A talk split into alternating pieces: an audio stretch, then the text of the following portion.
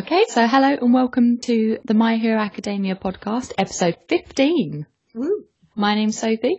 And my name's Kendra. This week we have a brief news segment and then we'll be covering anime episode 62 and then we have a interview. Ash is a editorial writer for the One Piece podcast. He is also on YouTube and he is active on Twitter. If you want to check him out anywhere, we will give you all the ways that you can do at the end.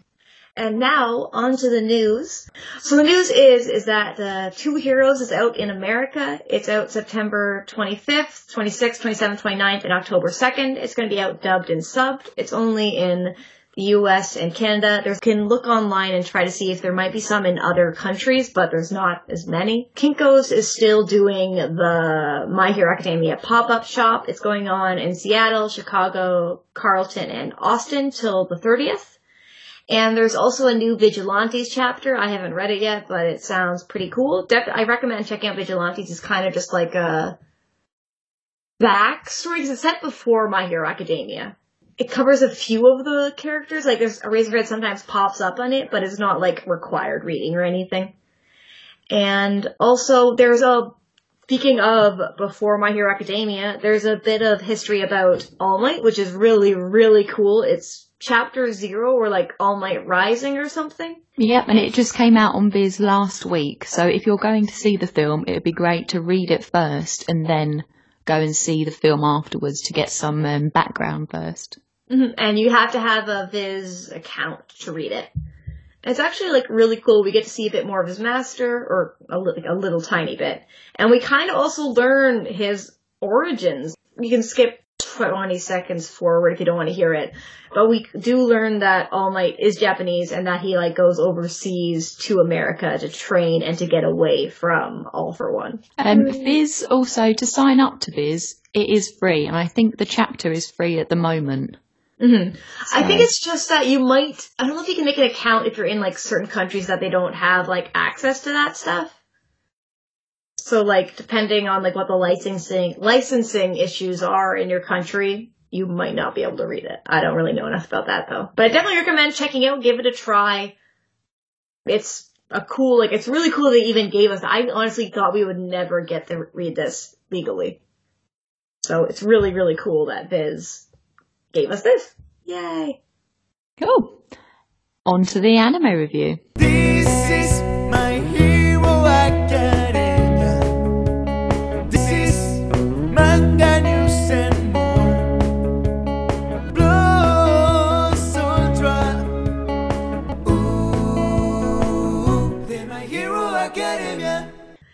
Okay, on to anime episode 62. Woo!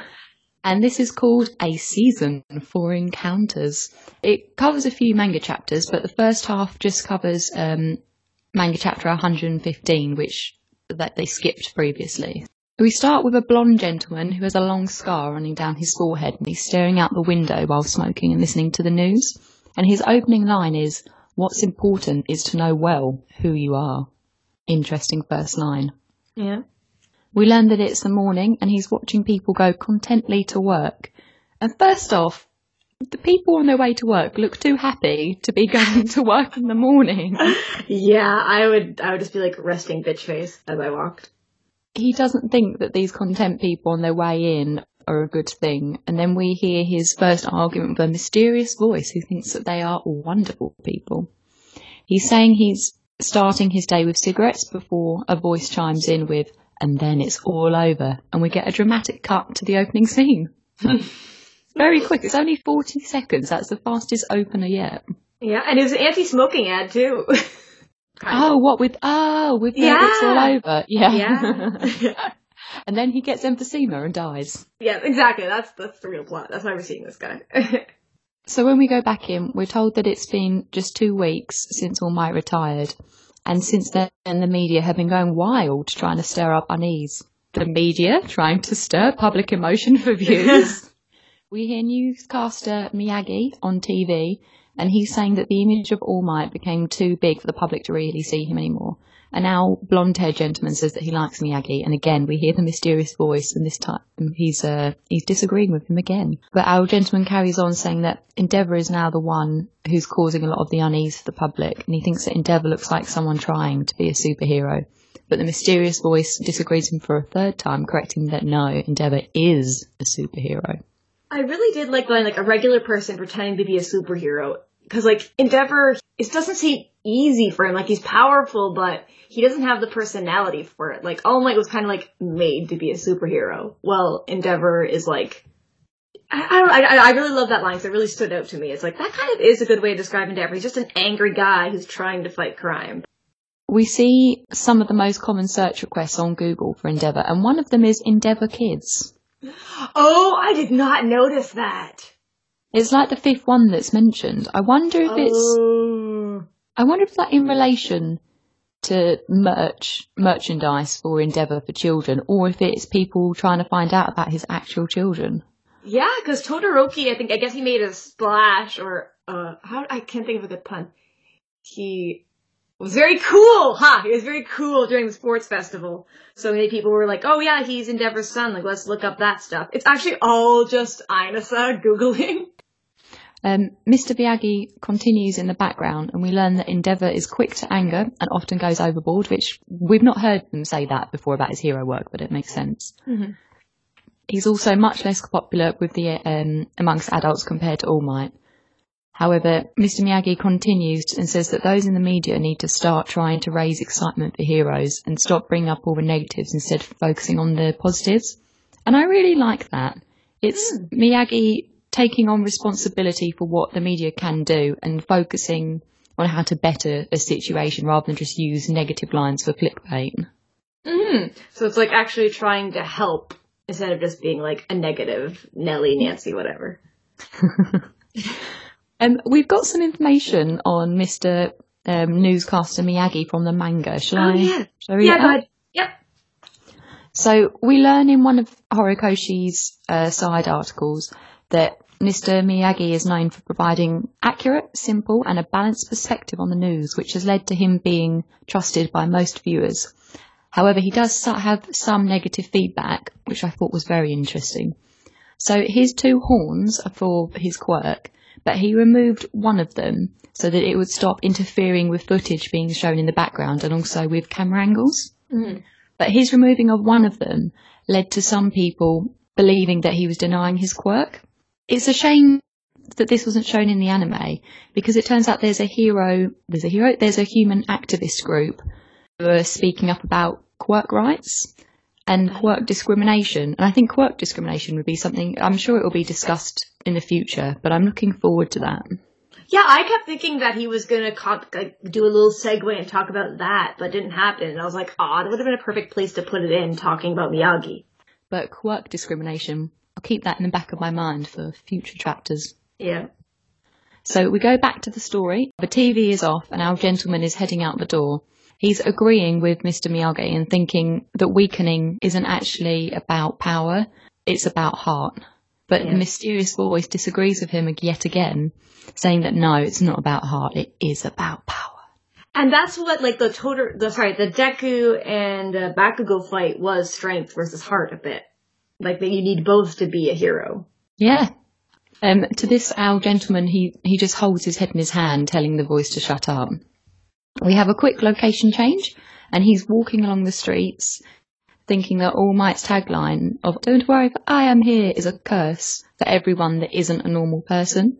We then see a, an elated villain jumping out of a shop window um, ahead, and he's stolen something. And our gentleman is thinking that now the curse has gone, villains are starting to rise. And we see a real sci-fi style hero with a mechanical gun arm and a um, bandana appearing. he goes to stop the villain, but he's promptly taken out by a hit to the head from the back. Because another vi- villain is there and is hit him with a metal pole. Um, he's taken out straight away, and we learn that these villains have teamed together and organised to create Team Reservoir Dogs. I think they should be like Mr. Pink and like whatever the other colors are in that movie. You know, I've never seen it. Neither of us. All I know is that Sanji was like based off of one of the guys loosely or something. Oh, So- okay. Uh, like I think it's a heist movie or something. I honestly don't know. Yeah, so Reservoir Dogs, um, for those that are younger, is based on the 1992 Quentin Tarantino film Reservoir Dogs, and it is a thriller heist, but I think it's quite violent. Okay, so our gentleman is thinking that villains are grouping up now more than before. However, as he walks into an alleyway, he thinks we're looking for those who are more. And the phone rings, and who is it but villain broker Duran? yeah, Duran? Duran? probably. I don't know how to say his name. Duran, I'm going with. hmm Um, if anyone knows how to pronounce it properly, see if you can let us know phonetically. Just yell really loud and maybe we can hear you. um, so they start having a little bit of idle chit chat at first, but our guy says then that he doesn't know if he's doing well or not, and then he starts to get upset that Duran hasn't answered him whether he's well. And we learn that there has been a large rise in demand for villain suits and gadgets. Duran says that the League of Villains has become the darling of the idiots, which is a great phrase. yeah. Um, so our guy, oh, he says that that's nice, but the mysterious voice disagrees with him again. He tells the voice to shut up and asks Duran what's, uh, what he wants because he's a busy man, but the voice is getting more argumentative as time goes on, and he chimes in and saying, you're not that busy. And at this point, he goes from walking in a straight line to he's zigzagging. He's really struggling as he goes. And he's clutching his head now. Um, Duran is still smiling, and he asks if he knows where Dabi is because Shigaraki wants to get them all together. Our guy says that he, first of all, he does know where Dabi is, but then he immediately backfires and says he doesn't know where he is, and he can't tell him whatever he wants. Um, Garan then just tells him not to overdo it, which is nice. He he understands he's going through a difficult point, and he's not pushing him. Hmm. He's just like, okay, okay, wait. I've like probably kind of forgot who I was talking to. I need to be like not make you. I don't know. Yeah. Um, we then cut to the next scene, and we see various we see various villains going about their everyday life. And we see Spinner, and I'm really surprised that someone like him who sticks out so much with his bright purple locks and his reptilian green scales is just walking around in broad daylight. Yeah, you'd think like the cops would be onto him, or I guess the cops might be like they see him, but they don't want to catch just one. They want to catch all of them. So they probably know where he is. Like he's definitely on the cops' radar because the cops are like pretty competent in this series. So like he probably is the one who has to like stay away from everybody to make sure that they don't all get caught. He doesn't also doesn't seem like the brightest, so he's probably just like doesn't really get together at night. He's like I'm just gonna wander around. Nobody knows who I am. Probably don't have my headband on. Yeah, because he's so easily identifiable. Like even in this quirk world where everyone, well, where a large portion of the population look different, he really sticks out. um, but anyway, we learn that the league has split up for the moment, both because they're trying to conceal themselves, but also because they want to find other potential allies. Again, we see a group of villainous looking persons. But I think this is why I want to hear from the like the the quirk pride movement because if you look like a villain due to your quirk and you're put in that box, is that going to ostracize these people even more so then become villains? There's a new Vigilantes chapter. I haven't read it yet, but the one before that kind of talks a bit about that. Like if you have like a quirk that makes you like gigantic, you have to like get different housing and it's actually like super hard. Then we're in another alleyway with said evil looking chaps. There's a group of six of them and they are insulting and threatening Dabi, who is there on his own. But that's not a good idea because Dabi then burns them all to death. He also does the very cool like just his palm lights up and expands from there. And I just always like I love that animation detail. He's like we don't need people like that. And it's like he, I guess like, like because they just seem more like punks. Well, they're looking for people who are like more hardcore. I don't. The villains all like kind of confuse me because to be honest, they haven't actually done that much. They've mainly just attacked the UA students. They did that one thing with Stain and like the Nomu, but they were just kind of just causing chaos. Then they attacked the students again, and then the Kamino stuff was mainly their boss doing stuff, and that like all the casualties. But they haven't really like actually done that much. I don't know. They're being they're being clever about it because they're not doing lots of little things that could lead to them being captured. They're going to do quite big things because even though they're clashing with the students, their goal has always been to go for All Might. Mhm. So, So, they're like- they're doing.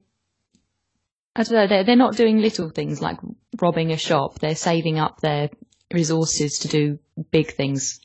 Mm, so like when they do act, it is big. So like, like, I guess like the stuff they have done, like Kamino was huge, and I guess the stain thing was also pretty big because like there was the Nomu caused chaos and all that jazz. But it's quite brutal that Dabi just burns them all because he says he burns them because they don't need them, and also then he says, "If you're trash, you could at least be kindling for me." Yeah, that seemed like very brutal. And there's gonna be some stuff later in the manga that makes me like wonder why he did. Like it doesn't fit with what we see later. You know, I'm pretty sure this is also in the manga. It's just like Dabi doesn't make sense to me. Maybe he's just because I thought maybe he's eliminating the competition, but they're not really strong enough to be competition for them. But maybe he's he's just trying out his quirk. He's seeing how much fire he can create Yeah. and take out of it, maybe. Um, but then we go back to our guy from the start, our blonde gentleman, and he's still in the alleyway, but he's a lot worse than he was before. He's keeling over and he's in obvious distress, saying that he's going to split in two. Um, and then he puts on his mask, and we know that he is in fact twice Yep. the villain from the Forest training arc. And with his mask on, he says that he becomes one again. He turns around and starts walking out of the alleyway, but he's obviously much more confident than just moments ago because he's walking in a straight line. He's got a full posture. It's a real quick turnaround for him, that mask. Mhm. And his mask is so tight too that you can like really see his nose. It's like a skin tight mask, which is weird. Because he says that it, um, oh, I forget the exact phrase, but it, it ties him together, it binds him together. Mm, so I guess that does make sense. Um, he then starts to tell us his story. We learn that his quirk twice can turn one thing into two things. However, he can then multi- multiply those things to make more. So he can make clones of himself and then close their clone their clones to make a team of clones. It Just kind of makes of me him. think of like an angsty Naruto. Yes. And also, okay, have you read Calvin and Hobbes at all? No. Oh, so the little boy and his like tiger, and they go on like imagination journeys or whatever. And he like has a cardboard box, and he like makes a clone machine. And like at one point, he like makes his clone go to school, and like he basically makes them his slaves, and then like the clone rebels. It's basically this plot. Um, so we learnt that making a, a clone of himself is what he used to do when he was committing crimes in the past. But he used to also use them at home to do his bidding, like his chores and things. Mm-hmm. But the clones became unhappy with doing that, and there was a big en masse argument over who was the real twice and who were the clones. And they had a bite that lasted for nine days. That's great. Like a week and two days. That's cra- like I, the two days part is what makes it like the detail in that. It makes it like visceral. Imagine being involved in not just an argument, but um, but a physical fight for nine days. I don't think I could argue for nine days, let alone be feisty about it. Yeah, and I just like the things you make won't disappear without a certain amount of damage. So it's not like you can just tap them and they vanish. And you have to watch yourself die over and over again. Yeah, and the result of the the nine day brawl um, was his forehead scar, and also it caused him to be unsure if he's the real one or not. But in the room, we see lots of white goo lumps around the floor and things, which I'm guessing are the clones. So it's likely that he is the real one because we don't see Yeah. a body there. But mm. you can you can understand how someone would go a bit crazy. Yeah, so I think someone on Reddit. You know what? Not crazy. I'm going to go back and change that because that's a really horrible term for someone with a, a mental health problem. So I'm sorry for that. Not crazy, Yeah. but go into a, a, a an, an illness with it. Yeah, and I think. Oh, I, I wish I could credit them, but someone on Reddit was like, I wonder, what if the original, like, got away and, like, turned their life around and it's the clone that's the villain or something? But, he's probably the real one. We'll find out. So he says there's nowhere for a crazy person to belong. Heroes only save good people. And he joined the league because they accept him as he is. And now he wants to accept himself too. It just makes me so sad because it's like other people will like you. There's tons of people who have like mental illness and are accepted. Like it's not a deal breaker. Maybe there's just like I guess even our society too is like shitty with mental illness and like people with like schizophrenia or something. It's very much like in all the media. It's like oh they're the killer. They're like the they're scary. It's like, but really the person with mental illness is more likely to be like attacked than to attack someone. Yeah, a lot of Twice's lines are they're very poignant. You could find people who like accept you and then just not commit crimes. But I guess he want they want to like change society and change all Might, like what All Might has built to help build society to be. You don't have to do crimes I think he was committing crimes first. already. Yeah, But yeah, so shall I say my little bit about schizophrenia now as we're talking about it? yeah, go for it. So it, I mean, it's not shown that it's definitely schizophrenia, but it, it looks like it. So schizophrenia is where people will have um, images that can be visual, audio, um, they'll smell things that aren't there, they'll feel things that aren't there. We don't know exactly what the cause is. So, so for some people, it can be diagnosed at a very young age, but it can also be triggered by traumatic events. So this could be triggered um, for twice by the nine day rule. But we don't know if maybe there was some sort of there was an issue that was there already for twice in the background. But also, schiz- the other thing I wanted to say about this is because some people have they use the term schizophrenia really loosely. So if someone's seeing things that aren't there for the first time, that's that's not schizophrenia. You can't just see something that's not there and be like, oh, they've, they've, they're having a schizophrenic episode. That's probably, they're going through a stage of delirium. Mm-hmm. And that's an altered mental state and they need to go to the ER. But because it's all the time, it seems like he definitely has schizophrenia. So he needs to have some, maybe not medication if he doesn't need it, but he probably would. But he needs to seek some medical help. Yeah. Sorry, I just wanted to go on a little bit about what schizophrenia is because you see a lot on the media with people not really understanding it. Mhm, And it's easy he'd like just say like crazy and it's like and even later in the episode it like really hit home for me when Kaminari says crazy and I was just like that's interesting to put that right after what happened Twice. Yeah, I'm sure there'll be there'll be more focused on um, mental health as the series goes on more, Mm-hmm. and I'm looking forward to that. Yeah. Okay, so we'll get back into it. Sorry for that Yeah. sad sideline. yeah. Um, so as Twice is walking along, he sees the heads of the team reservoir dogs sticking out of their getaway car, which is set aflame. It's a really horrible image, their heads and their arms just sticking out like that. Ooh. There's another group standing around them, and the leader is saying that he's disappointed that all the reservoir dogs wanted was just to steal a cash, reg- cash register when they could aim higher. The guy talking is wearing a beak shaped mask, and it looks like that of a plague doctor. So Yeah. Plague doctors were in 17th century France and Italy, and the plague, the mask that they use being shaped like a beak, a lot of the time it would be filled with um, sweet smelling trinkets because they linked evil smells with illness. So they'd go around with these these masks on to try and protect themselves as they're seeing their patients. So he just smells like roses. and Yeah. it's also very it's very like steampunky mask too. And that's the break. Oh no, it's not. Oh no, it's not a bit more. Oh yeah, he Yeah. says some stuff. Um, so when you see one of his colleagues, he's also wearing a mask, but he's wearing the full mask because he's got the eyes on. But um, he's saying that they should leave before the heroes arrive because they've already got money. And we learn that the leader's name is Overhaul. Dun, dun, dun. Um, Overhaul calls the dead reservoir dogs sick, and then as Twice watches them from the corner, he reflects that the crazy ones and the heroes are starting to change rapidly. And as we leave the first part of the episode, Twice mirrors exactly what he said at the start, uh, but with a bit added on where he says, It's important to know well who you are and where you want to go. Da, da, da, da. And that is the end of the first half. It's the end of chapter 115. Um, and the second half is a mishmash of chapter 121 and 22. And then it finishes on chapter 123. Yep. It's kind of funny. Deku has a house arrest sign on his door, and it's either Deku made it or Ida made it. I'm not sure which one. I find it like it's just a funny reminder. it's just like why? Just using his art, art and crafts for punishment. Yes, and Bakugo probably has one up too, but Bakugo probably took it down, or he's, or maybe not. He's a bit of a rule follower, and he's just like his arm seems fine after yesterday, and he's just thinking like, oh, if I get too emotional, I can't control it, so I like shouldn't abuse that too much, because like if he he could lose his use of his arms if he's not careful.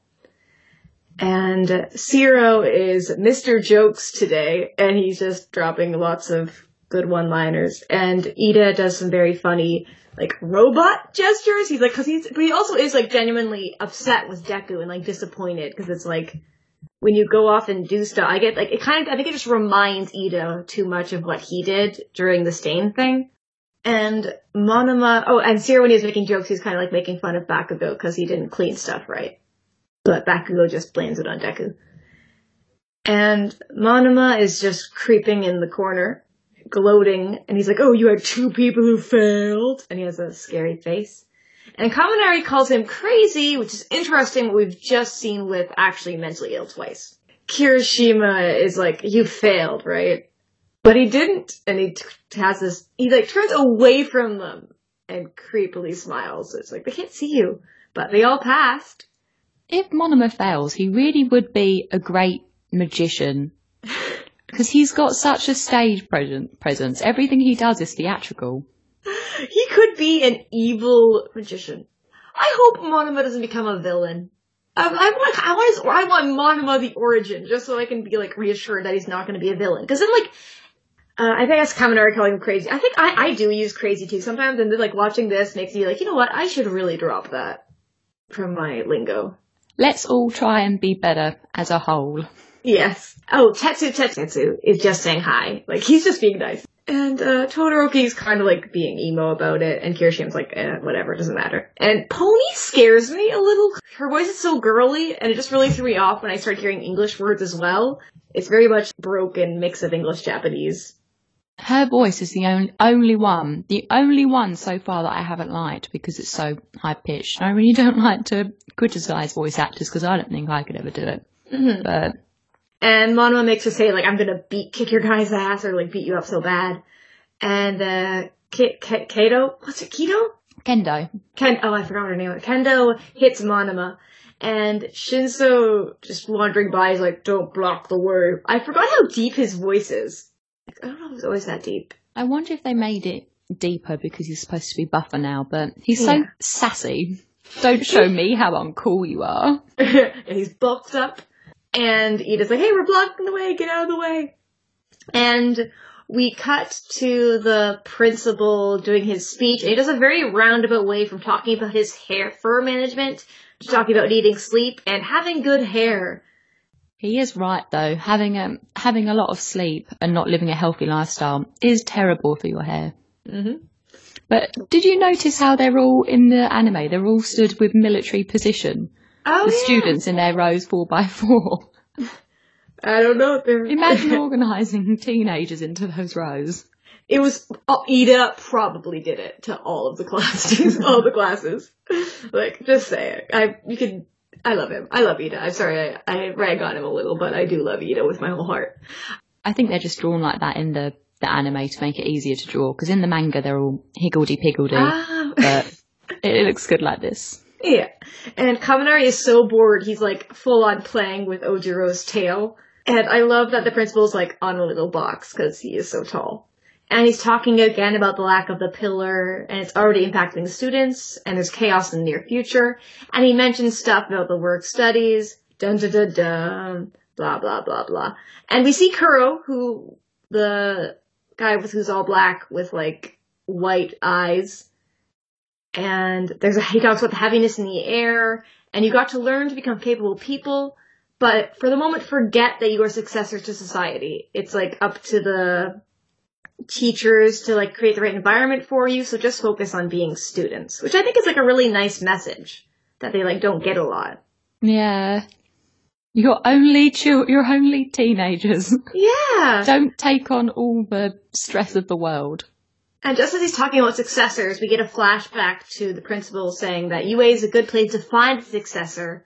I wonder if he found, it kind of sounds like he's trying to recruit All Might, so I don't know if maybe he figured out All Might's situation or All Might told him. Like, I wonder if All Might was scouting out different schools for where to go to to find a successor.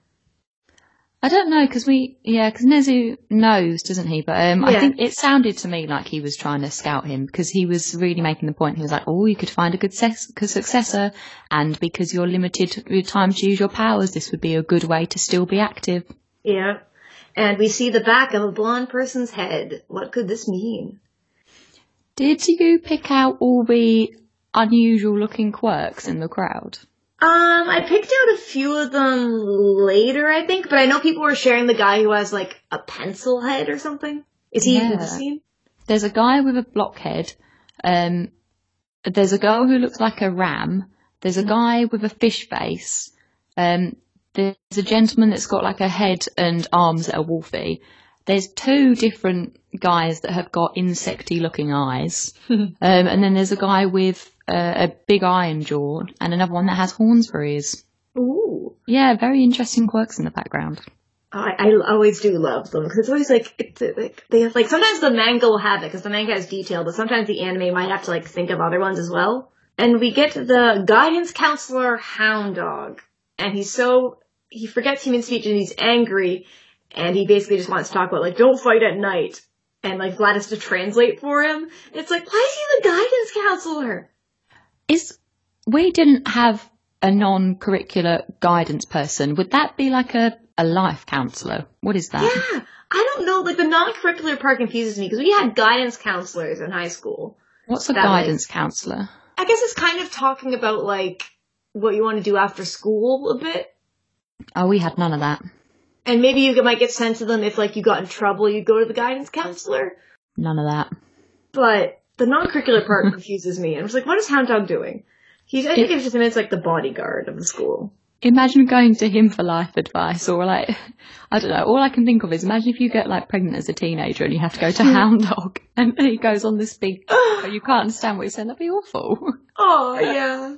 I'm sure he has a heart of gold, though. But I think I saw someone online to mention that he could be like a therapy dog. So that's why he's the counselor. We do know from a bonus um, manga chapter, I think, talking about Vlad King, that he and Hound Dog are good friends, and they Ah. spend a lot of their spare time together. Nice. Oh, and I did notice that there's one background character who has like a sledgehammer head, which is kind of Yes. cool. and we see some of some. We see a blue hair girl is a gossip, or at least she has intel on the fighting, and she's kind of like bothering the blonde guy in front of her, being like, "Oh, did you hear about who was fighting? It was the first year students." And I love her. And Eraserhead is t- saying the same thing as students, focus on being students. And Ashido tries to whisper, and Eraser goes like red glow, like laser vision, like, what are you doing? It's like, whoa. He's the Terminator.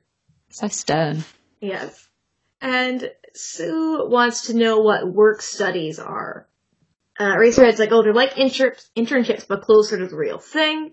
And Ochako gets pissed. She's like, why did I work so hard at the sports festival? If we get another chance, what the hell is this? She's a little rebel inside of her. And Eraserhead's like, okay, calm down. you need connections to the fourth sports festival to do it. It's at the discretion of the students, so like you do need those connections. But like I can just imagine if Ochako got like really mad, she could like make all the desks float and like throw them or something. She gets really annoyed because she put so much effort in with her fight against Bakugo, but even if the sports festival wasn't important, I still don't think it should be the time to be like, ah, it's not that important, I just, I won't put that much effort in. Mm-hmm. You're a go-getter. Don't do Yeah. yourself down. Yeah. Present Mic is just waiting outside like a dork, and the door slides open. He's just there, boom. And the first period is English. Our present Mic, an English teacher, would he would just yell at you, and I like wouldn't learn anything if someone's just yelling. Even though he's not- yelling angrily, he's yelling like excitedly. I If someone tried to ye- someone tried to yell French at me, I would not learn anything. I think it would depend for me on the time of day. If it was in the mor- if it was right at the start of the day or the end of the day, I'd be too tired and I don't have the energy for this. But like, if it was just coming back from lunch or like mid, I don't know, some point in the midday when I had more energy and a teacher came in with that sort of level, I'd be like, yeah, I'm so hyped up. I'm going to learn it all. yeah, I'd be like, no. Oh, and I was actually wrong. Sero was clowning Ida earlier in the episode when he was being like, how, but you're not in line, like being jokes, but then now he makes fun of Bakugo here, and it's like, I love that they can make fun of Bakugo. Yeah. And Mineta also gets on in on it. I, but Mineta is like, whenever he's like not talking to girls, or like being a person, I'm okay with him. Like, he was fine this episode. Yep. They mentioned that Present Mic's class was super hard, and I wrote I wrote Present Mic as M I K E, and I'm very sorry, President Mike. It'd be funny. I know his name isn't Mike, but it'd be funny if it was. Uh, and Jiro's kind of worried because she wasn't scouted. She wonders if she can even participate. Deku's kind of freaking out because one day he's already behind. Ida calls him Mr. House Arrest and does a sassy pose at him. His Saying- pose reminded me of Bon, bon Clay. Oh yeah. And he says that the teachers forbade them to tell them anything about what's going on, which seems kind of unfair. But Ida is actually pissed, and you need to fully feel the punishment and frustration. You too, Bakugo. And I guess it makes sense because it basically is a suspension, but they live in res, so they can't really like make them go home. Yeah. And okay, Deku leaves the house to throw out trash, and isn't that violating house arrest? Um, I guess it depends how far he's going because he needs to clean it, doesn't he? So what's he going to do? Just like leave it outside for the rats and things to get it? It's not hygienic. The, the principal just comes into the trash. you threw out cheese. Deku's falling behind, and someone's creeping on him, which is just like a head. It's like, what are you doing? It's like, just a face in the wall, nothing to see here. And Deku's like, what is happening? And then he appears from the ground, and he's like, giving advice on the burnables. And he calls him an energetic first year, which shows he was listening to the blue haired girl when she was talking. He's like, Did I surprise you?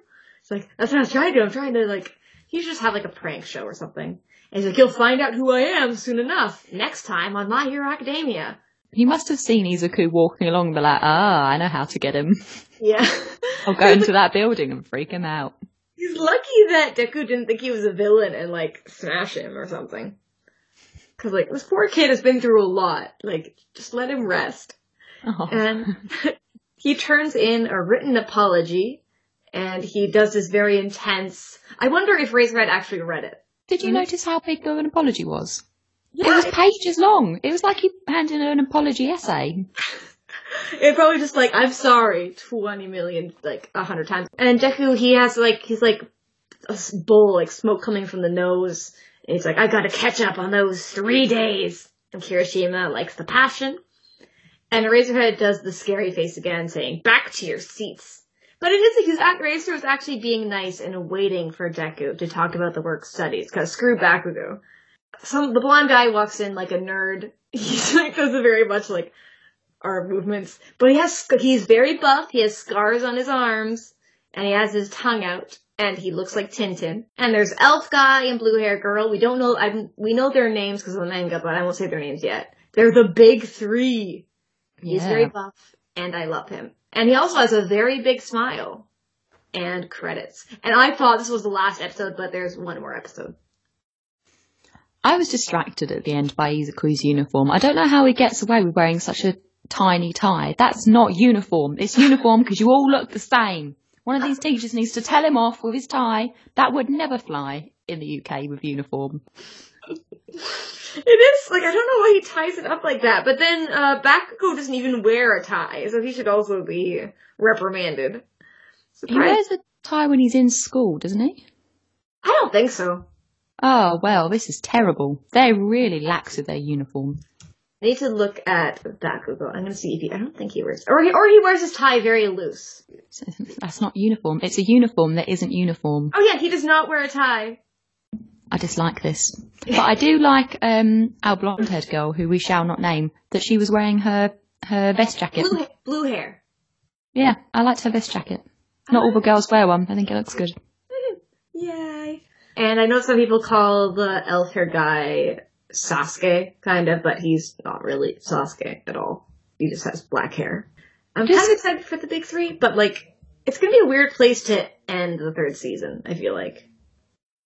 I think they'll they might talk a bit more about um Ov- Overhaul, but I'm Mhm. glad we saw Overhaul in in this episode.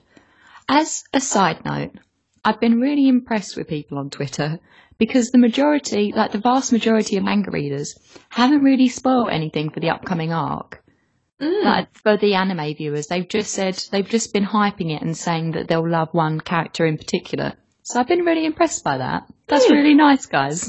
Yay! I know people are saying like, oh, Kirishima, Kirishima, like, or yeah, there's gonna be some cool moments with characters. I know people, I definitely have retweeted certain character that we haven't seen at all yet, who I think is really cool. But I tried to, I don't know, I don't know how good I am about tweeting spoilers for manga stuff. So sorry if I spoil people. I'll try to be better about it. I don't know.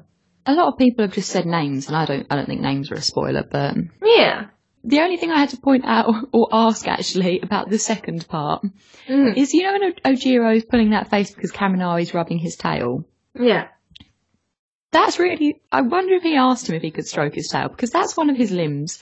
Imagine you were standing there and someone just started stroking your arm because Ojiro is pulling a really like funny face. So either he's really enjoying the tail rub or he's like, oh, why is this guy playing with me? Or just like playing with your hair or something. It's it's super weird. I think like in the manga he was like almost touching it, so he was kind of like looking at it, but it's like don't just. Yeah, I don't think he asked. I think he just kind of got bored and was like, "This is in my face. I'm gonna like floof it." Yeah, because Kirishima's giving him a real shocked face from behind, but he's really caressing him. Uh, like, please just let him live. He has a tail. Like, you should just have a sign, like, do not touch my tail, or I get to whack you with said tail. Mm. What do you think of the episode overall? I loved the twice bit. I think they did it very well, and I'm glad that, considering it was quite small in the manga, so like in the second half, I think they fit like two and a half um, chapters in, or I guess it's it's one half of one half another, so it's like two chapters in one half, Mhm. but it's only part of one chapter at the start, and I think it needed that, and I really liked it because in the manga, um, the second t- voice of Twice only argues with him three times but it's a lot more in the anime, and I think it does really well at getting across the the troubles that Twice is having. Mm. I, like, I was kind of worried the anime wasn't gonna have it at all, so I'm really glad they found a way to, like, still put it in to kind of, like, get the intrigue at the start, and being like, what's going on, and kind of like, ooh, this is dark, and then it kind of cuts, oh, like, back to the students, and like, oh, it's, like, more, like, it's still serious, but it's still like, oh, it's just student stuff, so it's kind of, like, contrasting, and then we get the hype up of the big three, and it's kind of like, oh, what, like, we've literally never heard about this. What does this mean? Da, da, da. Yeah, I really enjoyed it. The second half I wasn't as into, but I think that's just because I enjoyed the first half so much. I thought it was so Mhm. well done. That's how I felt too. I was kind of like, oh yeah, I kind of wanted to stay with that because, like, I guess the villains are more interesting at this point because the students are kind of back doing student stuff again. Yeah, for the students, they're just um, well, for the students and the villains, they they're setting up what's going to happen, but it's it's less interesting, I would say, for the students at the moment. Yeah, we had a good overhaul tease and being like, what's this? Like, what is what is his pow? What what's his quirk? How would you rank the episode? What would you give it? Um, I'm gonna give it uh mm, one face it out of a wall out of a face in the wall. So I think it was I thought it was really good. Like I I enjoyed it like the entire way. There's no points where I was like bored or kind of like what's happening. I thought it was it was a good mix of like intense and also like a bit of comedy. I think I enjoyed it overall. I don't really have any complaints. No, me neither. I think I think I'd give it a four out of five, just because the second half I wasn't as hyped about, and I can't keep mm. giving episodes five out of five just because they don't have filler in. Yeah. I guess like it does a good job. Like I compared it to something like One Piece where it'll have like like pad out moments or something. This at least like I think maybe it still does that a little bit here, but I think it's just like it all flows really well. And I think it's also just that they don't have to keep going forever. They have like okay, we're gonna have this episodes are cut off. We'll try to fit as in as much as we can, and then we can do the next in the next season. I hope like the next episode ends and we get like a season four is coming out at this time to like reassure us. I mean, season four they'll definitely do a, a season four, but I don't know if they'll know when it will be because it's such mm-hmm. a, a battle heavy arc. The next one that's gonna be difficult to animate. Yeah. Maybe it'll be like fall 2019. Yeah, That's a long time. It won't, I don't think it'll be spring 2019. It'll probably be like summer maybe? I'm perfectly happy to wait however long it needs to be if it carries on as the, the same quality as the re- the other three seasons, which I'm sure it will be. Pretty much. Oh, do you think they'll find a way to sneak in the weird guy in the theme song? Who is like the teeth? Okay, so if people don't know what we're talking about. This is a discussion that's been had on Twitter. Um, there's a character in the opening sequence that has very large teeth that are shown, and he hasn't appeared at all in the series yet. So this is the guy that we're talking about. I, I don't know. I don't know if he. So my theory was that he was maybe a, a side filler character that was created and they cropped out, but But then why would they keep him in? Because I, or like they made the decision like really late or something. I don't know. Could he be a, a a joke or an OVA character created by the animation team that they wanted to put in as like a, a little joke to themselves? Maybe I think it, pr- it probably is most likely they just cut him and like we'll just keep it in because it's like he looks he looks like a villain. He looks interesting and like there's all these new students at the exam, so it's like he's kind of representing all of that without like revealing anything. Or maybe like the next episode will just have this like ra- will like have like a random villain prominently shown. Like I don't know. It doesn't. Maybe cool if there was an OVA or something.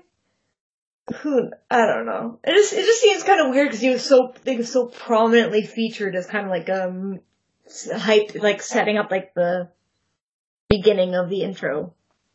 If we ever find out, we will share that information on Twitter. Yes. it's Okay. not it's not in the manga. Yeah. Just so people aren't like, why are you wondering about it? It's like no, he's not in the manga. It's just Tooth Guy. Who is he? What's the secret? yeah. Okay, so is that the end of our anime? Yep. Let's move on to the next segment. This is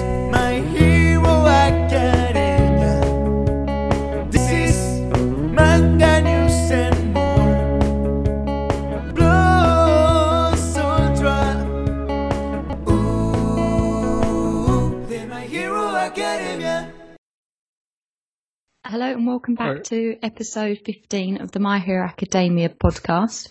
We're going to be doing an interview with our special guest Ash, who is, as we mentioned earlier, is a YouTuber, um, a editorial writer, and a, I would say a Twitter personality.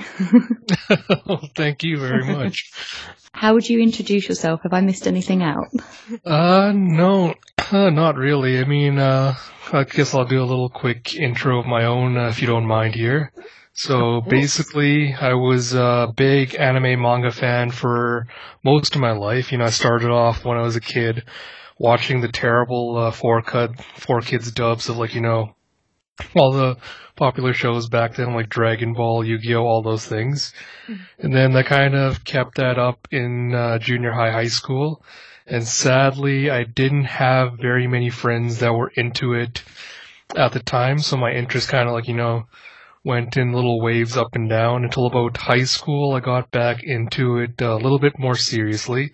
Mm-hmm. And I really kind of fell really hard back into it in university. And then I used to, you know, basically skulk around all the different forums online, uh, talking with different series. And then I finally decided, you know, uh, why not try jumping in and trying to find other fans of it. And it just so coincides with the time that the One Piece podcast was uh, looking for editorial writers. So I applied and got in, and that was the same time I joined Twitter. Nice. And it's been like an exponential increase in my fandom since then. So it's been a hell of a ride and a hell of an experience so far. Yay. Or I'm kind of curious, have you been on, I know you editorial, but have you been on any episodes? Because I'd be interested in going back and listening No, I I was on one anime recap like a long, long time ago, but ah. usually the problem is that the times that they record at is usually when I'm busy in the evening, so the times haven't really meshed up yet. It's I'm still gonna try to get on eventually, maybe in the next year or two I'll try to find a time that works for me, but uh yeah. Real life has kept me busy so far. Yeah, that's a, uh, time zones are fun. That's what we've learned doing this podcast. Yeah, exactly. Jump into the questions now. Uh, how did you get into My Hero Academia? Oh man, like this was back when I was first like getting into uh manga again. So I was looking at, you know, all the popular series and I was just kind of going through a bunch of different ones at the time. And I was kind of looking for new series because every time I started a new series, I'd blaze through it in about a couple of weeks or a few months. So I was kind of just, you know, Googling, you know, what's the best shonen manga to read or just what's the best manga in general to read. And My Hero Academia was one of the names that kept popping up like on quite a few different sites. Like a lot of people, like, oh, you know, you have to really get in to this new series.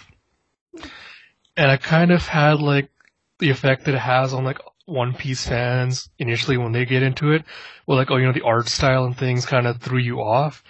Mm. And I think I tried to get into My Hero about three times before it finally stuck because every time I started the first chapter, the art always just kind of threw me off. I'm like, oh, this is a little bit too weird for me. I don't know if I can, you know, really get into this, but Mhm. I'm glad I stuck it through and uh, finally managed to get through it. And ever since, I've been uh, pretty much hooked since then. Nice. I remember like the art style reminded me a little bit of Haikyuu with like the way he drew teeth, if that makes sense. I don't know why. Yeah, yeah. Where were you in the series when you first started in your, your bouts of on and off? Where were you? Oh boy. Um, I think by the time I caught up, I got to the sports festival arc. Uh, so I think I caught up around then, and I've been reading uh, week to week because I got my Shonen Jump uh, Viz subscription in 2015, and I've been basically following along with it ever since then. Oh, I think we caught up around the same time because I know I caught up during the Bakugo Uraraka fight. Yeah, yeah, I think I was close to there when I caught up. I think it was like right when the Shinso fight was going on. Mm. I caught up, so that might explain why I'm such a big fan of his, and I'm mm-hmm. excited to have him back in the current manga arc. Yay! Well, you're not alone there. He's a he's a favourite character of every, Yeah. of a lot of people.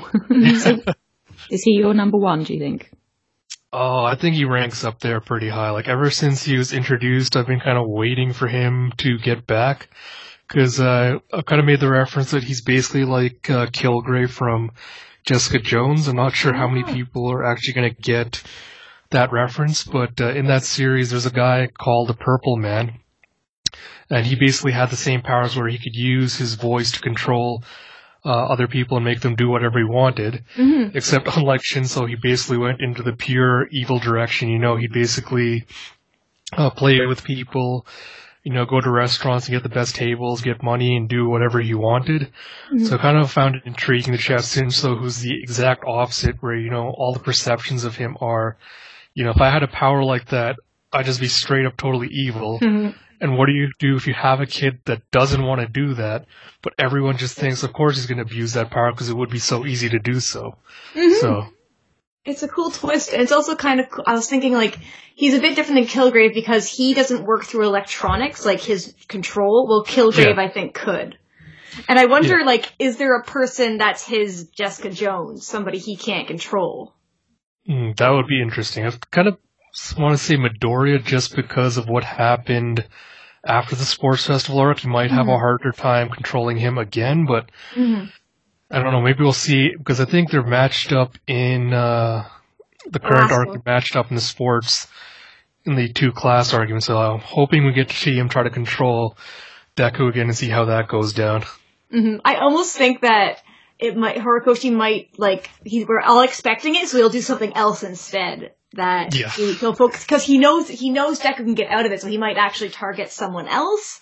Like Yeah, I don't. I'm just. I'm ready to be like completely thrown off. yeah, yeah.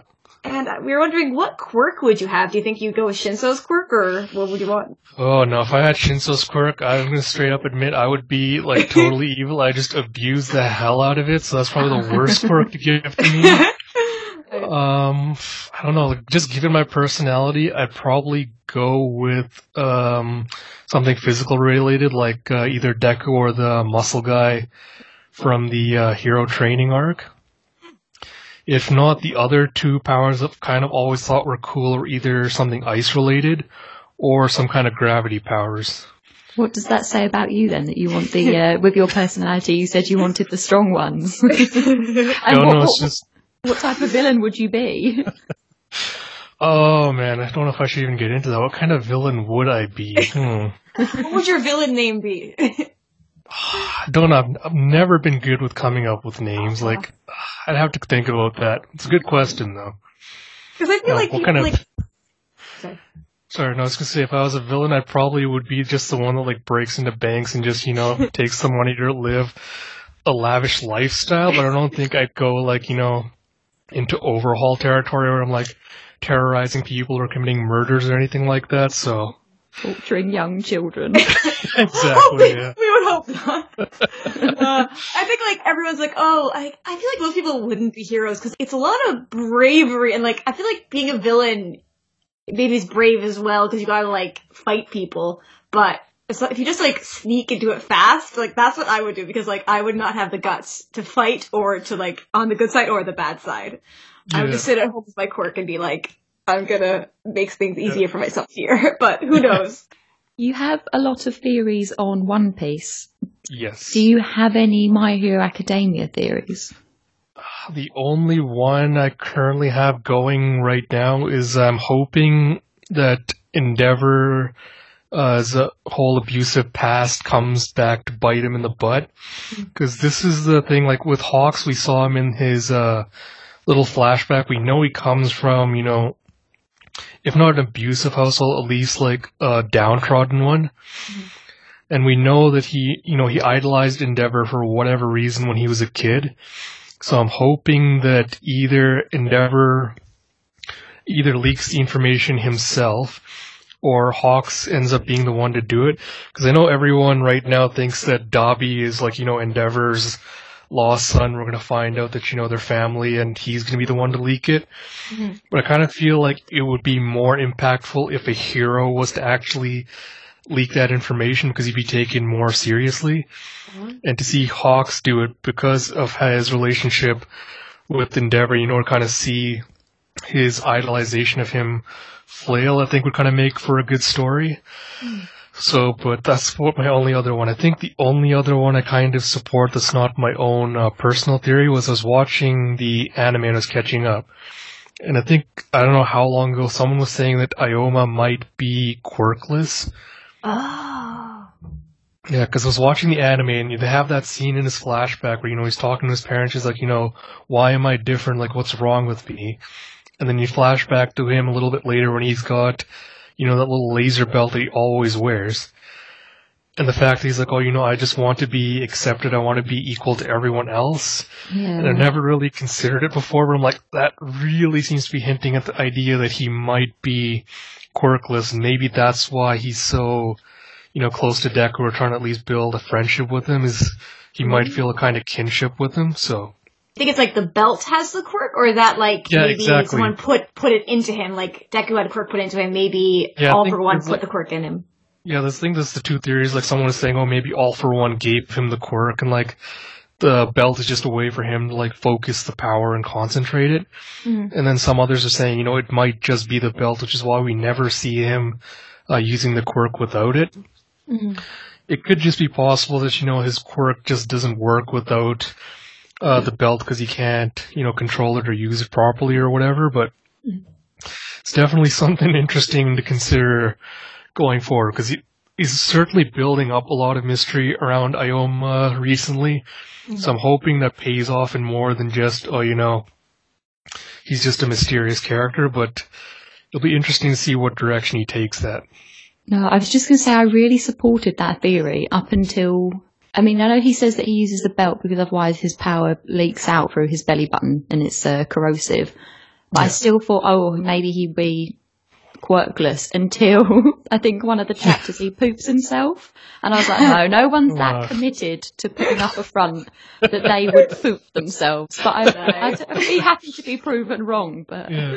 I mean, Yeah, I think no. I'm committed, but not that far. Yeah, so I was gonna say someone else pointed out that, you know, he did say he also gets like the stomach pains from using his quirk too much. So they're wondering like, oh, you know, is that again something he's just faking or is that like an actual side effect of his quirk? It'd be an interesting contrast because we know Deku now actually has an actual quirk, uh, despite him being quirkless, but to have someone, you know, that doesn't have that and is using technology to kind of fake his way through it, I think that'd make for a really interesting story as well. Uh, we're wondering, what was your favorite arc? Oh boy, I think so far, I think number one for me is always going to be the Stain arc. Mhm. Just because I love his fight with uh, Ida, Deku, and uh, Todoroki. And just that one scene, you know, where after he gets captured, he breaks free to take out the Nomu, and then he comes back. and he manages to intimidate some of the most powerful heroes in the entire organization through just pure bloodlust, and he's totally unconscious the entire time he's doing it. I don't think anything I've seen in the series so far will top that for me. Mm-hmm. Is there any themes or events that you would like to see happen in the future? Oh, well, this is something I kind of uh, talked about on Twitter, but I'd like to kind of see Bakugo going, dealing with his uh, anger management issues. This is something I brought up yesterday I was catching up with the anime that had the episode, you know, Deku versus uh, Bakugo 2.0, where uh, Bakugo was talking about, you know, how frustrated he was that he wasn't strong enough to protect All Might.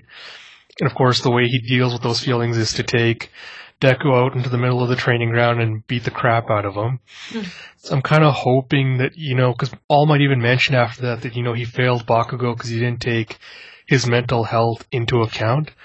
So I feel like that again could be something interesting to explore, see Bakugo kind of dealing with the kind of trauma of what it feels like uh, to be a hero and have gone through, you know, all the traumatic events they've gone through so far because I don't think that's something they usually typically address in uh, a lot of just like American superhero comics. Like you know, the heroes always go through like you know they fight the bad guys and they go through crisis after crisis. But I don't think a lot of them really address the fact of like what that does to them mentally, having to do you know live that double life and put up with these crises constantly. So if Hori kind of went down that path, I think that would make for a good kind of contrast from American comics to what he's trying to do uh, with My Hero Academia. I think that is pretty likely because like it has kind of come up with like the villains with the kind of talking about like crazy. I'm, I'm doing quotation marks here, and kind of like how that what makes a villain makes a hero, and like I think it would be good to kind of just like actually really like full frontally address it with Bakugo and kind of like he does this, but it's not cute. Yeah. It's not like a it's just like it's something you need to address, and it's not just yeah, exactly. run rampant. You can't be a, you can't be a hero and be act like this. Yeah, exactly. Do you think he would go to um, Vlad King? No, no, it's not Vlad King. It's um, Hound Dog, who's the non-curricular guidance counselor. He'd go, he'd go for him for, to him for counselling. I don't know if Bakugo would willingly go to counseling. I feel like that'd be something you have to be dragged kicking and screaming into, but it'd be kind of interesting if he actually it'd be an interesting character growth thing for him if you went, you know, willingly to him to find a try to learn to manage it. But at the stage he's at right now, I don't know if that's something he'd be willing to do himself. But mm-hmm. I'm always willing to be surprised, so they should have all been told to go to at least one counselling session after Kamino. Yeah, exactly. Yeah. yeah. I'm really hoping that me. I know people like he might get teamed up with the bunny girl, and me, like she seems like kind of like very fighty. I don't know how to word it, but they might have similar personalities. So maybe he could talk to her, and she could be like, "What are you doing? This is how you should do it." Like she might call. I, I want someone to call him out on it, someone that he respects, and yeah. that like, but also isn't like all like that he's like way higher than him. Someone who's like a pro hero, but he like he could be like, "Oh wait." and everything can like click for him because he's kind of slowly realizing it. And now he yeah. just needs someone really just look at him and be like, "What are you doing?" I think that's all of our questions. this is my hero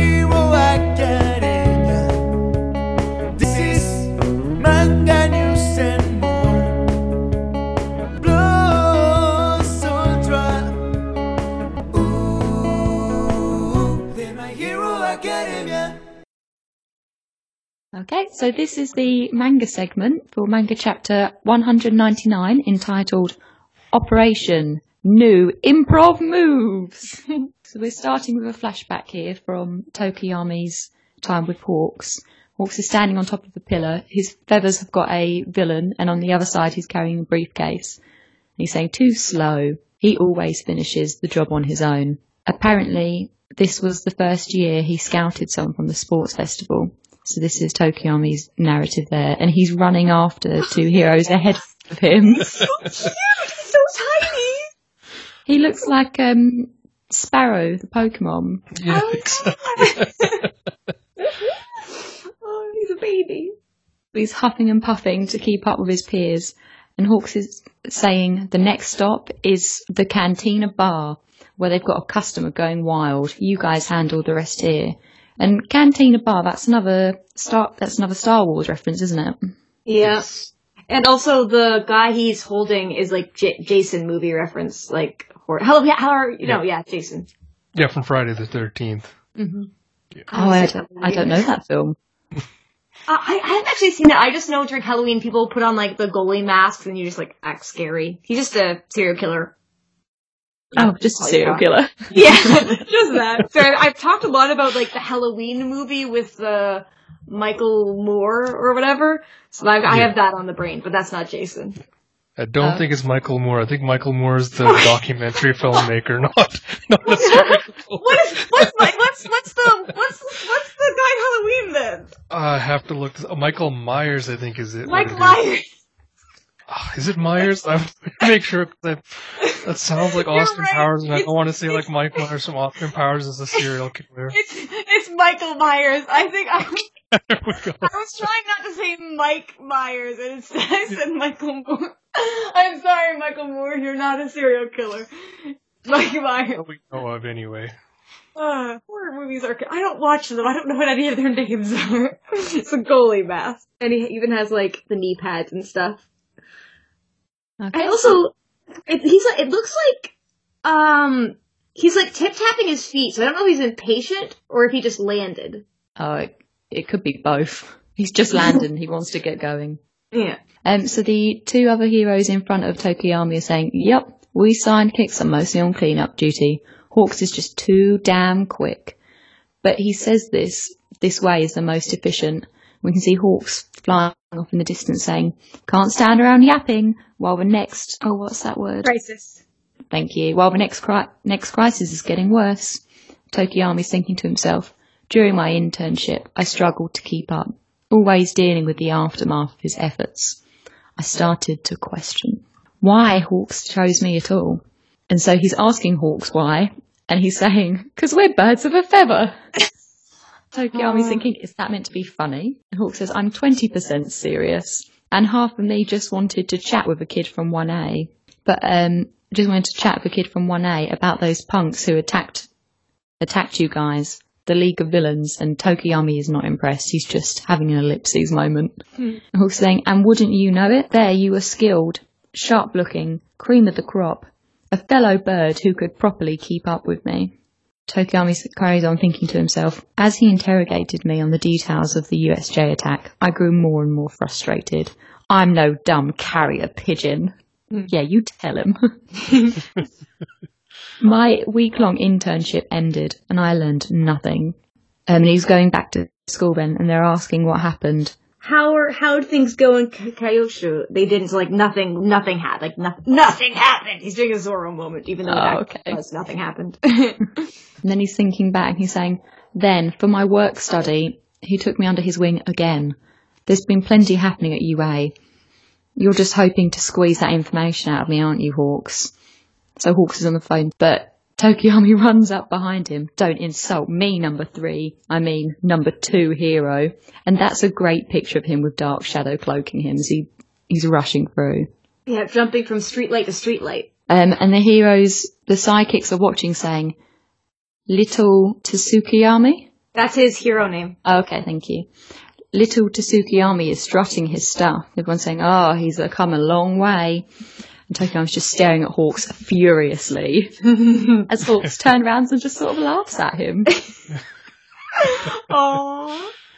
He's just saying, heh, good work today. And then he goes up behind Tokoyami afterwards because he looks like he's trying to go home. He says, hey, Tokoyami. Next panel, he's bear hugging him forwards, carrying him up into the air.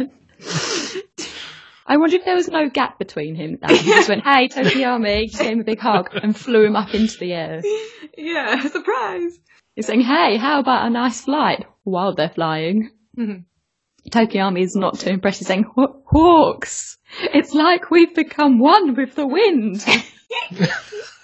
oh, he's so cute. what a way to phrase it. You've just been brought up into the air. That's, Edge lordy, but in like a childish way. So it's like very cute. Hawk said, is this, um, first time flying, I take it? That final 30%, I saw you in action, Tokoyami, and thought, what a waste. Being up in the sky is a great thing. You've got a bird's eye view of the world. Tokoyami's confused, but Hawks carries on. Not that I'm much for training the next generation or whatever. And so they've landed now on the top of a tower. And Tokoyami says, a waste? What do you mean by waste? Hawks continues, focusing on close combat. It's fine to cover for your weaknesses, but don't forget to improve on your real talents. Let yourself move freely. Listen, from one bird bud to another. Those who can fly should. Oh yeah, and I love his wings. Like every shot of his wings are just amazing. Such a beautiful skyline shot. Yeah. Hawks is in like in the running now to become my number one favorite character.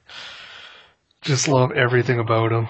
Exactly, and like he's he's just mysterious enough that you like don't quite know what he's on about, but he Yeah. just like he's funny and he's like he doesn't take himself too seriously, which I love.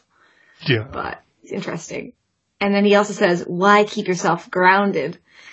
And then we cut back. I love that we can see like the black, flashback black fade to the white. It says, eh, eh, eh, black fallen shadow. Sounds cool. Why don't you show me?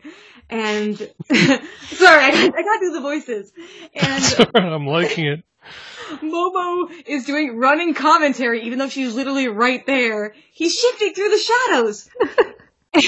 and Aoyama, I, I, oh, okay, I, can I do a French accent? Uh, another solo attacker, how unexpected! I'm not going to do voices for Aoyama. No, I love it. I feel like all going, of keep France is going. going to come. Your cl- France is going to get mad at you. You're closer to France than I am. I'm English. France is angry at me anyway. I'm. Everyone hates us. And uh, Ojiro, oh yeah, says this is like the last match because it is like kind of one person rushing in, and Todoroki says they're messing with our expectations because I guess you'd kind of expect them to do something else. And there's a lot of capes, and in the pipes, in his own full of pipes, pinning down his location is next to impossible. I can't tell if it's Momo or not. You all right, Tokoyami? Yes. And he thinks to himself, Fuka, or, oh, sorry, this is, uh, Kuro talking. Fumikage Tokoyami, I'm gonna wear you like a suit. That's such a, such, such a creepy line. and Tokoyami thinks to himself, he's going after me. I'm his natural prey. And then we get the creepiest shot of Kuro ever. Looks like the um, the Cheshire Cat from Alice in Wonderland. Yes, or, yeah, um, he does. Koro Sensei from Assassination Classroom, how he's just like a smile. Yeah. You you would think that, class, eh? The psychological trap was set before the match even began. And it's like, what is this Death Note stuff? And we get a flashback to exactly that, him just seeing like to relate to Tokoyami. And then he grabs Aoyama, and we learn his name is Vanta Black. And I want to shout out uh Caleb. He's on Twitter at CD Cubed. He's the translator, and apparently Vanta Black is like the darkest black possible or something. It's used for art. And uh, Thorn is thinking, this boy is in need of radical reform.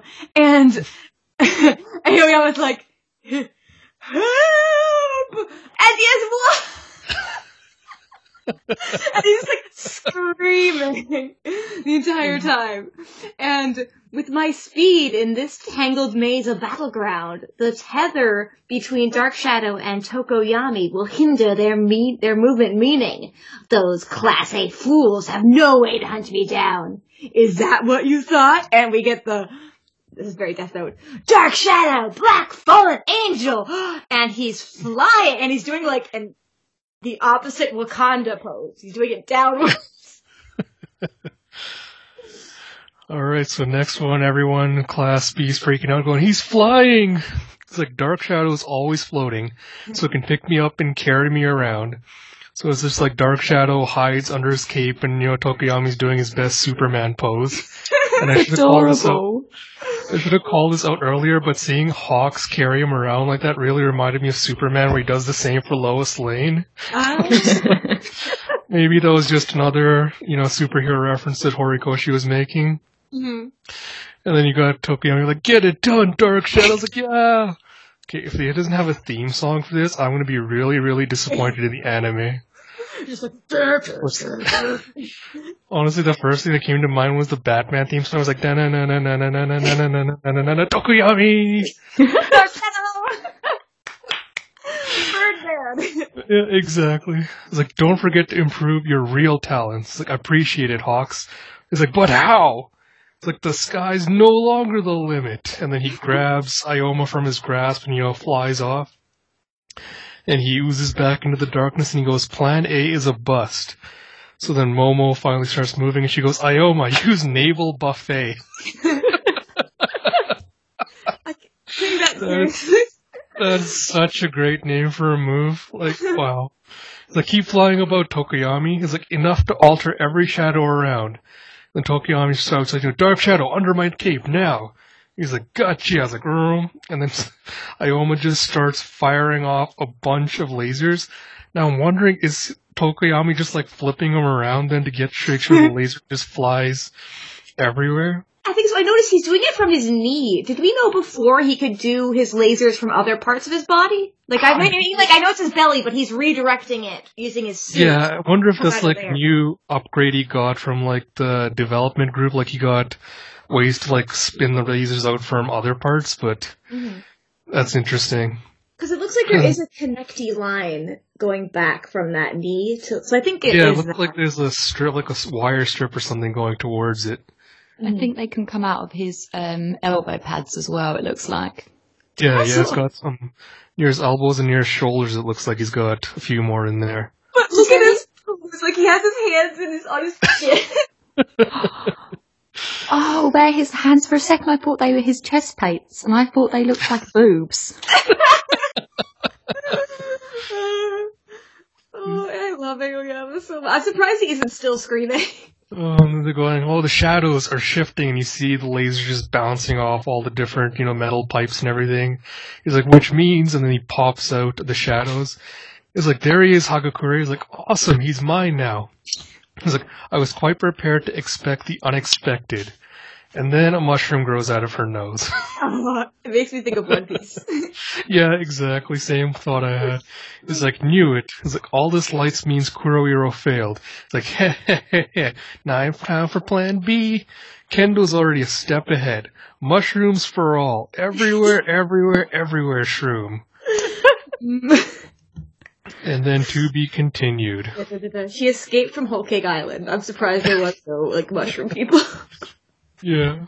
What is Hagakure going to do? Honestly, I feel like it has to be something else light related because honest, up to this point, I always th- thought her quirk was just that she was born invisible. Hmm. And someone pointed out recently that no, her quirk actually has something to do with the light refraction.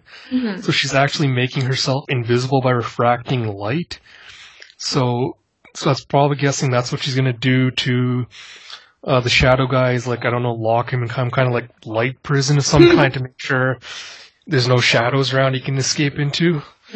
Well, I that's my best guess. I'm so ready for Hagakure to have like a chapter about herself. Give me Hagakure the origins. Like literally, I'm we know nothing about her.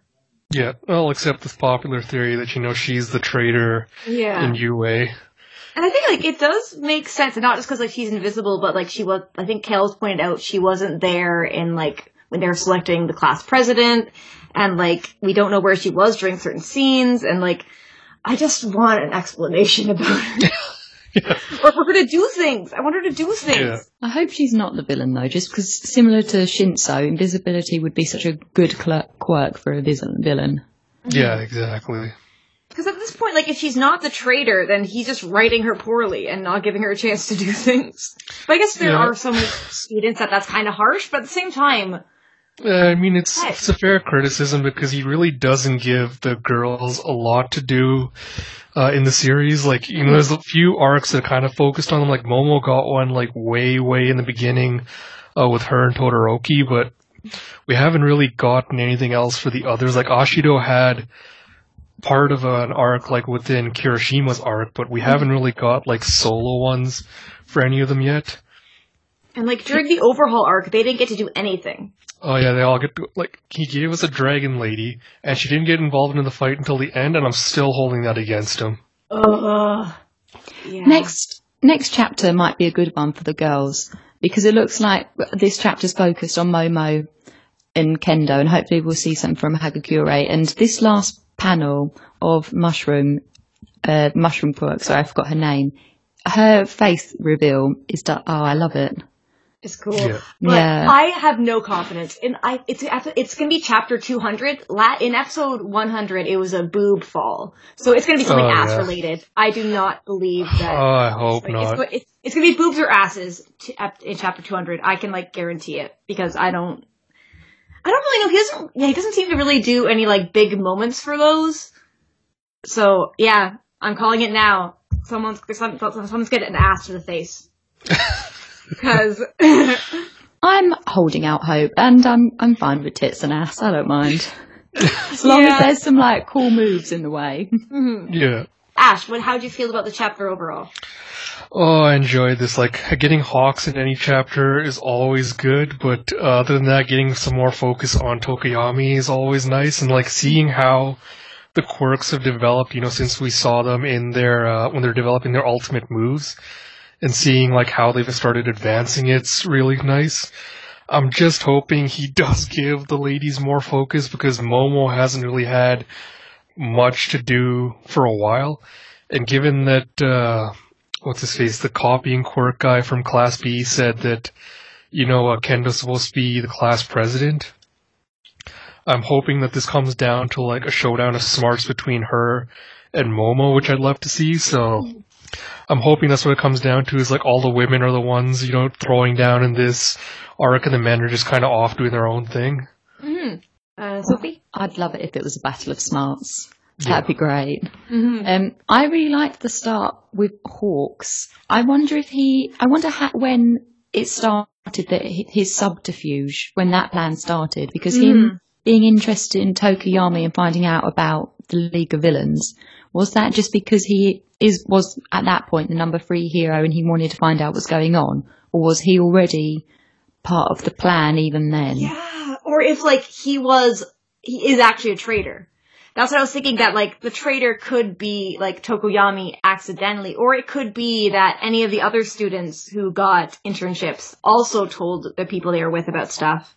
Because like the only thing is that because the traitor, I think there was some something at the start when the press got in, and then somebody found the schedule to find out All Might was going to be there.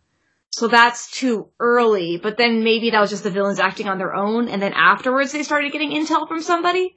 So I do wonder if like the Hero Association accidentally just like picked the already double agent and just made him a triple or made him triple or double agent. I don't know. What if he'd like wiretapped Tokoyami's phone so he could find Yeah. out the location? Just like put a tracker on him. That Oh, easy. yeah. Because like I want to believe Hawks is good because like he actually seems like really interesting, and I'm gl- I'm glad that it, it uh, sorry that this chapter it wasn't just him being like oh I'm gonna show you how to do this cool move. It was kind of just him being like oh you can expand this, and like Tokoyami just like literally does what he did. Like I'm just gonna have instead of Hawks carrying me, I'll have uh, Dark Shadow carry me because like everyone was expecting wings, and instead it's Yeah. just like floating. I think Tokoyami and Aoyama together are a great duo because Tokoyami's so deadpan and serious and emo, and Aoyama's such a glittering, over the top weirdo. That I, There's- ju- I just love weirdos. Yeah, Yeah, there's a they're a perfect contrast. There's a comic book characters. It's uh Dagger and Cloak and Dagger, and Cloak kind of has Aoyama. I don't know. Sorry, no. He has um he can like suck people into him, like suck them into the abyss, and then Dagger is this like girl dressed in all white, and she has like light powers. But I don't know like how. I don't think she's quite like absurd like Aoyama is sometimes. but just it makes me think of that that they could be a good team up. They could be like Bird and Buffoon. Yeah, exactly. I'm sorry, Aoyama. I do love you. But uh, for me, I think overall it was like a good chapter. I liked seeing the Hawk stuff, even if it did make me like kind of raise some like traitor flares for me. And like the actual fight, I just loved the little bit where he like was like faking him out, trying to make him think that he would fight him. But it does like feel a little bit like we're building up to a fight again. So it feels like the last few chapters of this fight are going to be like the really cool moments. And it's like kind of like it is feeling a little too similar to the previous fight right now. Do you think? I think but like the basics of it are. But this fight is much. It's. It seems like they're uh, the team from One B have got much more of a plan in place. They've really back, thought about things. They don't just have one idea. They've got more, probably more than two plans. And not only that, but they're all on the same page as well. They all know the different plans and how they can work together. Whereas previously, 1A and 1B, neither of them really had a plan. And B, their plan, they weren't all in on it together. So Vines didn't really know. She was kept out of the loop. But here they're working really dynamically to set something up. The thing is with that, it's kind of like the grab one person, so that's Thorn Girl grabbing Kaminari, and it turns out the person you grabbed, or help was controlling you, zaps you. But then, like, they reverse that, and then they do it again. He grabs Aoyama, Aoyama reverses it.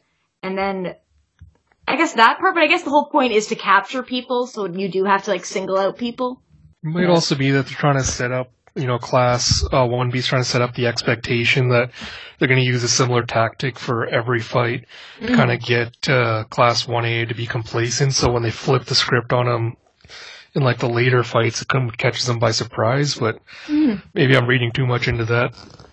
Eh, maybe not. I think like kendo is definitely like definitely this is this fight is reminding me of the filler fight between Sai and Momo, with both people kind of like trying to outthink each other and trying to predict what the other person would do. And I wonder if it might have like a similar ending at all. Who knows? I don't know, but I'm enjoying the, the twists and turns. I love I love seeing fights where they use their brain. I mean, all out slugfests are great, hmm. Yeah. but the the mental fight arithmetic that's gone in here, and hopefully will continue. Well, I'm sure it will do because it's Momo. and I re- I really want to see the manga guys in this fight. yes. Yeah, so I want to see him. I want to see all of them. Because uh, Class B right now is Manga Guy, Kendo, Mushroom, Kuro, and that's it's four people, right? Yeah, they're both four. They're both Yeah. teams of four. Ah, okay. So who knows what'll happen next? Dun, dun, dun, dun. The villains attack. Probably not. Does anyone have anything left in this manga chapter, or shall we sign out? I think we're done unless uh, anyone else has something to say. Nope, I think I'm good. Cool. Um, Ash, where can people find you? Uh, so you can find me on Twitter at uh, King Cocoa Butter. So if you want to just, you know, look at my profile, you can find my links to YouTube and everything else there. Uh, if you want to find my editorials, you can just go to the One Piece podcast and just kind of scroll down. right now, I'm kind of the only one that's uh, been putting out content. So if you look at the editorial section, the last, I think three or four, are all just my work. So uh, if you just click on my name, it'll kind of take you to everything else I've written. Uh, just do a little plug here. So I'm probably working on an editorial right now that I'm going to try to get out this week, and hopefully it'll be out uh, relatively soon after that. It's the longest one I've ever worked on by far. It's like double the length of what I typically write, and I typically write 3,000 word editorials. I was so going to say they're be- lengthy. I'm excited for it. Yeah, yeah. So I'll be putting that out soon. So I'd say look forward to that. But it's probably also going to make a lot of One Piece fans mad at me. Uh, I still the, the one where you said like crocodile was gonna be on the crew. I don't Oh, think I ever that- finished that one because I was just like, no. but I understand. I, I think I did try to read through it before, and I get why you think it, but at the same time, Yeah. no. Yeah, that's that's my crazy theory. I'm not giving up on it yet, but I s- realize how untenable it is. But who knows? Yeah. Uh, Kendra, where Oh. can we find you? You can follow me on Twitter at Sniper of My Heart, where I love My Hero Academia, but apparently I'm just a Jinbei person. Like, so my. I'm sorry about that. You should watch One Piece and learn who Jinbei is, so you can know what my avatar is. Um, I'm Sophie, and I'm Twitter on Twitter. At, you are Twitter. I'm I, I'm Sophie, and I'm on Twitter at Choppers Antlers. You can find us on our website www.m mhapod.com. We're on Twitter at mhapod. We're also on Reddit, Tumblr, and even Pinterest. Have we posted anything on Pinterest yet? I do. really? Yeah, because a lot a lot of people use Pinterest, and I want to get the the images I create out there because I'm quite proud of them. Oh my god. I need to like do a My Hero Academia cosplay so that we can have something on Pinterest. Don't forget to go beyond. Plus, Plus ultra. Ultra. Yay! And that's all. Never goes we like.